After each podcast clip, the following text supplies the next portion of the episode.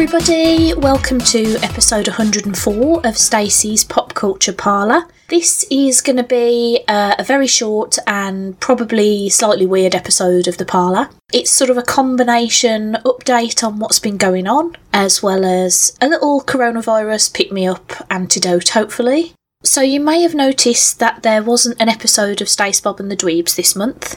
Uh, that was due to I mean, fairly obvious circumstances. Um, you know, Duncan coming over to our house uh, currently is not really the greatest of ideas. You know, we just want to be careful. We want to follow all the advice we can. None of us are in like super mega high risk categories, but I do have a heart condition and I don't know what that means in terms of if I got coronavirus.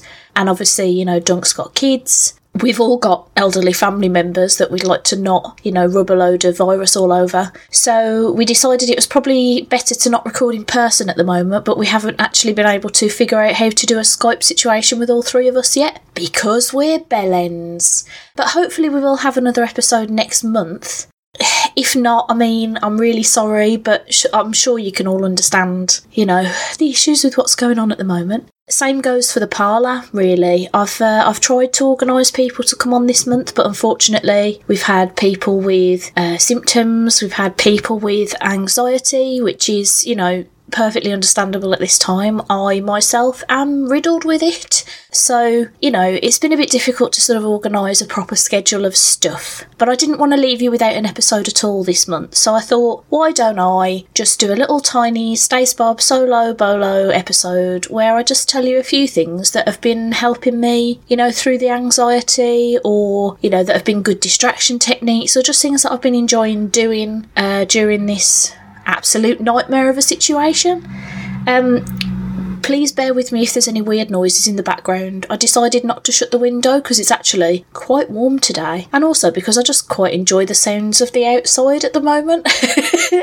But yeah, anyway, the uh, the first thing I wanted to talk a bit about in, was in terms of mental health. So um, I've I've been quite honest on the show before about the fact that I do get anxiety, and some of it is rational and some of it is very irrational and I can't control it and that is the way that my brain works. Um, so first things first, if you are struggling with everything that's going on, just take a step back and realise that that is perfectly fine. We are in the middle of a global palaver to put it very mildly, and it's okay to not really be coping with that very well. Everything that's going on is very unprecedented, and we're not taught how to deal with these sorts of things.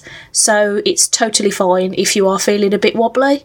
So, one of the things that I've been doing to try and help myself uh, was actually taken from another podcast, which is called Late and Night with Brian Wecht. That is a show by Leighton Gray and Brian Wecht where they talk about pretty much anything really um, pop culture. They give advice to people who've got, you know, issues with roommates or friends or people online or what have you. Um, they give recommendations for things, and one of the segments on their show is called Peaches and Lemons. In a nutshell, it's an exercise where you allow yourself to think about and think through and talk through, if you want to, one bad thing from your day or one lemon.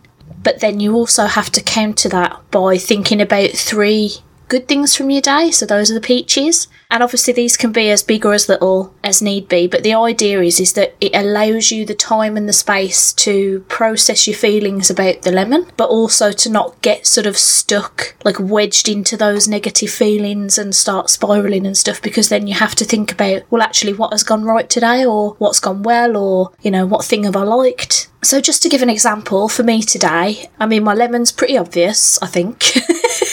my lemon is probably everybody's lemon. But my peaches, uh, I did go out for a walk today on my lunch break, partly the exercise and partly to go to the shop for a couple of essentials. And by essentials, I do mean a bag of wine gums and a Fanta mango. But whilst I was out on my walk, I did a little bit of Pokemon going, got a few gifts in, uh, caught a few Pokemon, and I'm very close to leveling up now. So that's my first peach. I enjoyed a nice long lunch in the sun, which was good. Uh, my second peach of the day is that I managed to get quite a lot done at work. Um, I work in a charity, and as you can probably guess, it's been a bit mad, the, uh, for want of a better word, for the past week or so, as we've had to sort of cancel events and think up different ways to bring in money, whilst also spending quite a bit of money on helping the people that need helping during this difficult time. Um, so, one of my peaches today is that I have made quite a lot of headway in terms of a lot of the communications around that and a lot of the sort of to do list that I had to uh, get done by the end of the day. So, that's been good.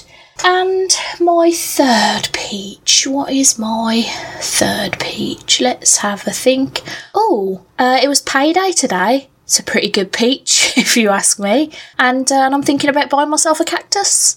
I d- I don't, I don't know when or why I became a cactus person, but I've become really fixated on getting a cactus. So I think I'm going to do that. And hopefully that will be with me fairly soon. So yeah, if you want to have a crack at peaches and lemons, you don't have to obviously tell them out loud to people. Uh, but I've actually introduced it into our workspace. So because we've all been a bit sort of hectic and stressed, and we've all you know, quite understandably been focusing on the negatives. It's actually been a really good exercise at the end of the day for for the three of us to go right. You know, yes, this lemony business is happening, but on the other hand, you know, look at all these peachy keen, awesome things that we've done, uh, or that we're about to do. And like I say, they can be as, as big or as small as you like. So maybe the best thing that happened to you today was that you saw an adorable dog.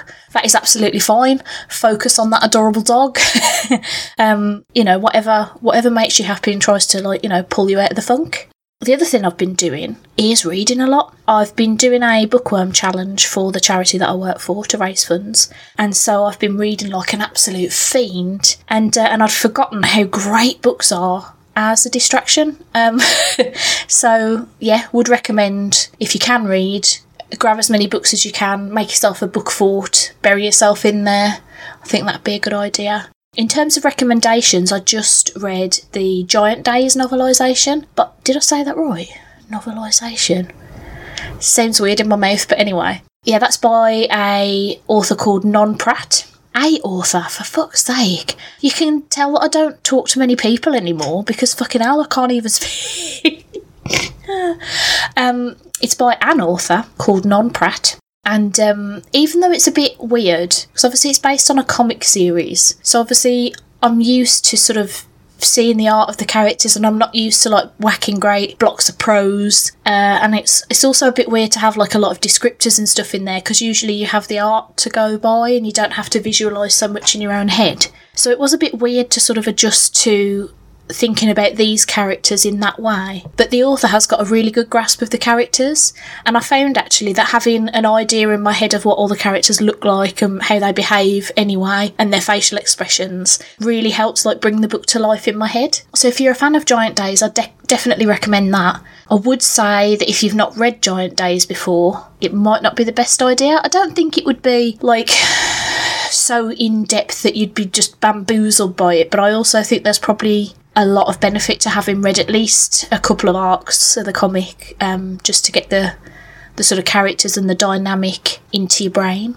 Another book recommendation for you is Voice Lessons by Rob Paulsen. Anybody who's listened to me talk about cartoons before will know that I am the world's biggest fan of the 80s Ninja Turtle show, uh, and that I really like the 2012 show as well, and all sorts of other cartoons because I am a big child. But if you've watched like cartoons in the past, oh, I don't know, like 30 odd years, you will 100% at some time have heard Rob Paulsen. He did the voice of Raphael in the 80s Turtle show, he did the voice of Donatello in the 2012 version, he was in Pinky and the Brain as Pinky and Dr. Von Scratch Scratch Sniff. He was Yakko in the Animaniacs.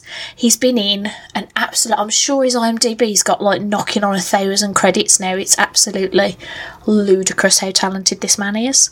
And a couple of years ago, he got throat cancer. And obviously, for a voice actor, that's a sort of. I mean, you know, cancer's pretty darn terrifying as it is. But I think when when it's in an area that will affect your entire livelihood if you manage to get through it. It's a it's an extra daunting prospect. So the book is amazing. It's there's a lot of sort of insider showbizy stuff. You get a lot of behind the scenes, cartoony, voice actory stuff. But then there's also some like really uh, vulnerable, open and honest and frank discussions about his diagnosis, his treatment, how he dealt with it afterwards. It's a really really good read. It's um, it's not as depressing as it sounds, uh, because quite apart from being one of the nicest men in the history of the world, Rob Paulsen is also stupidly funny. So even when he is talking about the darker bits uh, of his life, there are you know jokes and and little uh, sweet heartwarming bits in there. So it's not it's not going to bring you down. I don't think. I I felt uplifted when I finished it, which I think is what we all need right about now. So yeah, I'm currently in the middle of Tim Gunn's Gunn's Golden Rules, and I don't know how I feel about it if I'm honest, because whilst Tim Gunn is full of amazing stories and actually is a fairly good writer, it's a very haphazard book in the sense of a lot of it feels like just verbal diarrhea in book form. Like he just started talking and somebody dictated it. Uh, and the other thing that's a bit odd about it is that he's very gung ho about people being nice to one another and how manners are everything and how, you know, people need to be respecting one another and treating each other with respect and dignity and all that stuff. Uh, but on the other hand, he is a wild gossip. like this book is chocker with stories that throw unutterable shade on people, which is kind of hilarious, really, because he's all about being nice and not being rude. And then with the same flipping breath, he'll just like throw Kirsten Dunst under the bus for wearing too many nude coloured dresses. Like, fucking hell, mate, chill out. So yeah, I don't really know how I feel about that one. I'm kind of hoping it will turn around halfway through. But yeah, so books, that is a big recommendation from me. Thumbs up. And uh, and then the last thing that I'll recommend before I shut the fuck up is uh, if you can afford it, Disney Plus. We got it yesterday, and we've already started watching the uh, X Men cartoon from back in the day, which is great. And uh, and I still maintain that if you press the skip intro button during the X Men opening credits, you are an actual idiot slash heathen because that is one of the best theme tunes ever. We also watched The Black Cauldron last night, which I'd never seen before, uh, which I really enjoyed. I'm hoping to catch up on like quite a lot of the Disney ones that I missed out on because there's like I don't know if you guys have this too, but there's that sort of period where I was like, oh, I'm too grown up to go and see like animated movies and whatever. Like, I'm going to go and see like good films, like, you know, because I'm like 15 or where I'm cool and, and what. I don't know what this voice is. Uh, but anyway, the gist of it is that I thought I was too cool for cartoons. Uh, and then I realised, you know, when I hit about 25, actually, that is 100% not the case, uh, in the sense of the fact that A, cartoons can just be for adults anyway, and B, I'm categorically not cool. Um, but The Black Cauldron is very good. Little bit anticlimactic, if you ask me. Gave it four out of five stars, and, and it lost that, that main star for not really having a sort of big bombastic ending. But the animation is really gorgeous and it is a really good story. And Gurgi might be like one of the cutest things I've ever seen. So, well, I mean, he's not as cute as the child, but that's a whole different kettle of Mandalorian. So, um, yeah, Disney Plus, get it and watch all the Disney things because I'm sure, although like maybe not all the Disney films, like avoid the ones that are going to make you cry like immediately. Like maybe don't watch Up, and maybe don't watch like the start of Finding Nemo, or like I don't know. Oh God, not the end of Princess and the Frog because you'll do a proper cry. But anyway, shut up, Stace. It's time for me to go. Listen, have a bloody brilliant rest of the month. I know everything's difficult at the moment, but you know, do remember to take time for yourself. Whatever self care looks like for you, whether that's running around in your garden or I don't know, what's the equivalent of like skydiving but inside?